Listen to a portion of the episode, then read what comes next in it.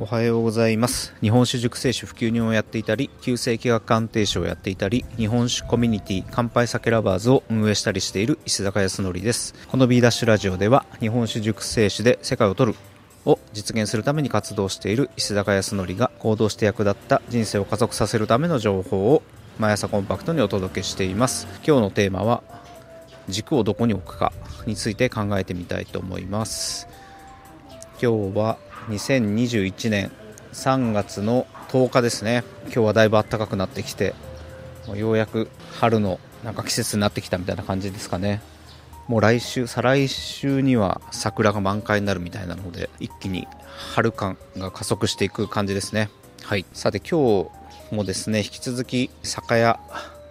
乾杯酒ラバーズの酒屋についての考えをちょっとまとめていきたいと思うんですけれども今酒屋用酒屋用の物件をま探しているんですが、まあ、ただなかなかこれという物件に巡り合っていないという状況ですね。で僕はまこの点は巡り合わせだと思っているので、まあ、いい物件に出会えるタイミングを待つのみという、まあ、スタンスです。まあ縁だと思ってるんで来るときは来るし来ないときは来ないものだなと思ってます、まあ、とはいえ選ぶ基準というか、まあ、これだったら行くという、まあ、条件はですね整理しておかなければいけないなと思ったので、まあ、今回はそれについて考えてみました。でまず最初にですね事業の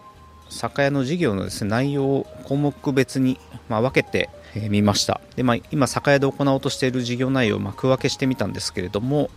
今全部で7個ですね。1つ目がお酒の販売、まあ、これは酒造メーカーから仕入れて瓶に詰めたまま、まあ、仕入れた状態のまま販売するということですね、まあ、一般お客一般顧客の方や飲食店に販売するというスタイルですね。で2つ目が、まあ、角打ちでの飲食販売。店頭でお酒や料理を、まあ、グラスやお皿で提供するってことですね。で3つ目がお米調味料の販売。お米を精製してあ精米して、まあ、販売、まあ、する。ことやあと味噌とかですねみりんなど、まあ、こだわったものをですね、まあ、用意して販売するということですね。4つ目が施設図書館。本を取り揃えて、まあ、特徴のある本を取り揃えてですね。で入会費をいただいてで無料貸し出しすると、まあ、これは集客が目的ですね。1回来てもらってまた来てもらうという、まあ、流れができますので、まあ、集客。あとまあ同じような思想の方々を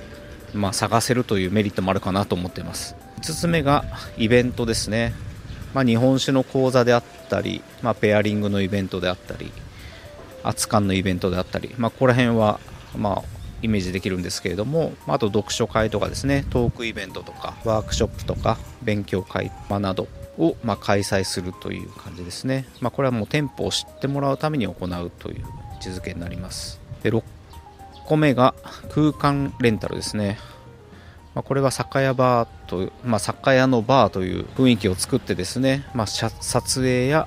まあ、取材用もしくはまあイベント用に貸し出すということです。で7つ目がコミュニティ運営、まあ、これはプロセスエコノミーとしてまあ考えてるんですけれども、まあ、どのように酒屋を育てていくかっていうのをまあ一緒に参画しながら入ってもらう。あとまあ見てもらうってことですね。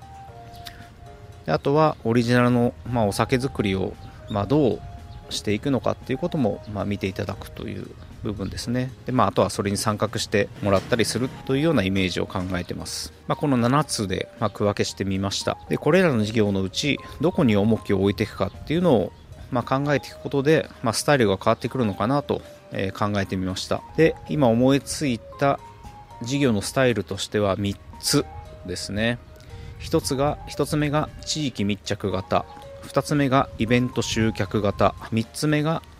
空間レンタルプラスイベント集客型です。それぞれ説明していくと地域密着型というのは、まあ、これは、まあ、今ある酒屋さんですね。その地域に住んでいる方がお客さん、まあ、その地域にある飲食店がお客さんということですね。気軽に寄ってもらえる角打ちとしての雰囲気を作って日本酒の他にこだわりを持ったお米や味噌や調味料など、まあ、必ず購入しなければいけないものも取り揃えておくということですね。無農薬のものであったり低農薬のものとか生産者が見えるような商品を置いておくみたいなイメージですね、まあ、それを仕入れて販売する。で、まあ、角打ちに寄っていただいて、まあ、そのついでにお米や味噌、まあ、さらに日本酒も買っていただくというような、まあ、流れを作っていくみたいな感じですね。で、これをベースとして、施設図書館と、まあ、イベント事業で集客を試みていく。まあ、これが地域密着型かなと思っています。で、2つ目がイベント集客型。まあ、これは、イベントを毎日、まあ、開催している文化スペース、文化会館を作っていくみたいなイメージですね。ここに行くと何がしかのイベントを行っているという、まあ、場を築いていくみたいなイメージです。函館蔦屋書店っていうのがあるんですけれども、まあ、ここをイメージしてます。ここは毎日いろいろな、まあ、イベントが組まれていまして、まあ、1日2、3個組まれてるのかな。でその3そのイベントに参加する目的で蔦屋まで足を運んでもらって蔦屋、まあ、の居心地の良さを知ってもらうというようなことでイベントを多く開催してると聞いていますでイベントで乾杯酒ラバーズの、まあ、酒屋に来るきっかけを作って、ま、乾杯酒ラバーズに来ていただきでお酒を飲んでもらったり、まあ、お酒を購入してもらったりする。で日本酒好きを増やしていくみたいなイメージですね。イベント会場に行ったら、まあ、角打ち酒屋だったみたいな、まあ、そんな流れイメージですね。でさらに図書館も併設されていてまあ、借りて帰っていただくことでまた返却しに来ていただくという、まあ、このリピートを増やしていくという流れも、ま作っていけるので、まあ、そんなイメージで人が集まる場を作ってお酒を買ってもらうきっかけを生み出すというのがこのイベント集客型のイメージです。で3つ目が空間レンタルプラス、まイベント集客ですけれども、まこれは一つ閉じた空間、まあ角打ちなのかバーの雰囲気なのかまあ、雰囲気のある部屋なのかちょっとわからないですけれどもを作って、まあ、その空間をイベントや撮影あと取材の、まあ、空間としてレンタルするというイメージですね。でその際に飲み物などの提供をするというような考えです。でイベントの際はお酒を飲みながら行えるイベントならば、まあ、角打ちと連動して注文していただくような、まあ、イメージです。でこの場合はまあ人手をかけずにまあ、そこそこまとまった売り上げを確保できるという、まあ、メリットがあるかなと、まあ、思ってるんですけれども、まあ、ただ需要がですねコロナ禍によって激減しているのも、まあ、事実なのでこの辺りをどう捉えるかですね。であとですね角打ちや酒屋との動線のイメージがなかなか難しいなと思っていて酒屋をやりたいのに空間レンタルってなんだよっていうちょっと結びつきが弱い部分がちょっと気になっている点ですねなのでまあ空間レンタルが軸になるという発想を持つ場合は、まあ、その空間レンタルだけで、まあ、最低限の利益確保ができる、まあ、などの、まあ、金銭的なメリットが明確な時は、まあ、や やる価値はあるかなと思うんですけれどもそれが明確でないと進める意味はあまりないかなという、まあ、感じですね。でこの利益部分がまあ、確保できて良い立地が確保できるならば、まあ、空間レンタルを軸に置いてもいいという、まあ、意味になります。このような感じで事業軸を考えてみました。これらのスタイルごとに、ま求める物件が変わってくるかなと思っています。でそれぞれの軸でどのような物件が必要なのかをちょっと考えてみたんですけれども、まあ地域密着型の場合は、まオフィス街ではなくて住宅地がメインの駅。新橋とか、まあ、新宿とかではなくて、まあ、学芸大学とかですね。吉祥寺とかあと代々木公園とか代々木八幡とかですね、まあ、そういったイメージですね、まあ、住宅地がメインで、まあ、人も来る場所みたいな感じですね、まあ、そして、まあ、競合がいないもしくは少ない場所というのが重要になってきます、まあ、酒屋がない商店街や、まあ、米屋がない商店街まあ、などがあればいいんですけれども、うん。まあ、明らかに競合するところがあるともうそことバッティングしてしまうので、まあ、そういうところは避けた方がいいのかなと思います。明らかに古ぼけた、まあ、使っている商品にこだわりがない酒屋などは別にあってもいいかなという感じですね。で物件の条件としては物販、まあ、お酒と米の、まあ、スペースをしっかりと確保すること。まあ、それとは別に角打ちスペースを設けるってことですね。切り分けるみたいなイメージですね。で角打ちスペースが、ま、イベント開催もできるスペースになるなら、まあ、なお良いかなというような、まあ、そんなイメージです。で2つ目のイベント集客型、まあ、これは、ま、立地は利便性が高い方がいいということとあと場所が汚かったり、まあ、下品下品な地域、まあ、風俗街とかですね、まあ、そういった地域は避けなきゃいけないかなということですね。まあ、なので、まあ、山手線圏内か、まあ、山手線沿いの、まあ、駅近くは望ましいかなというようなイメージです。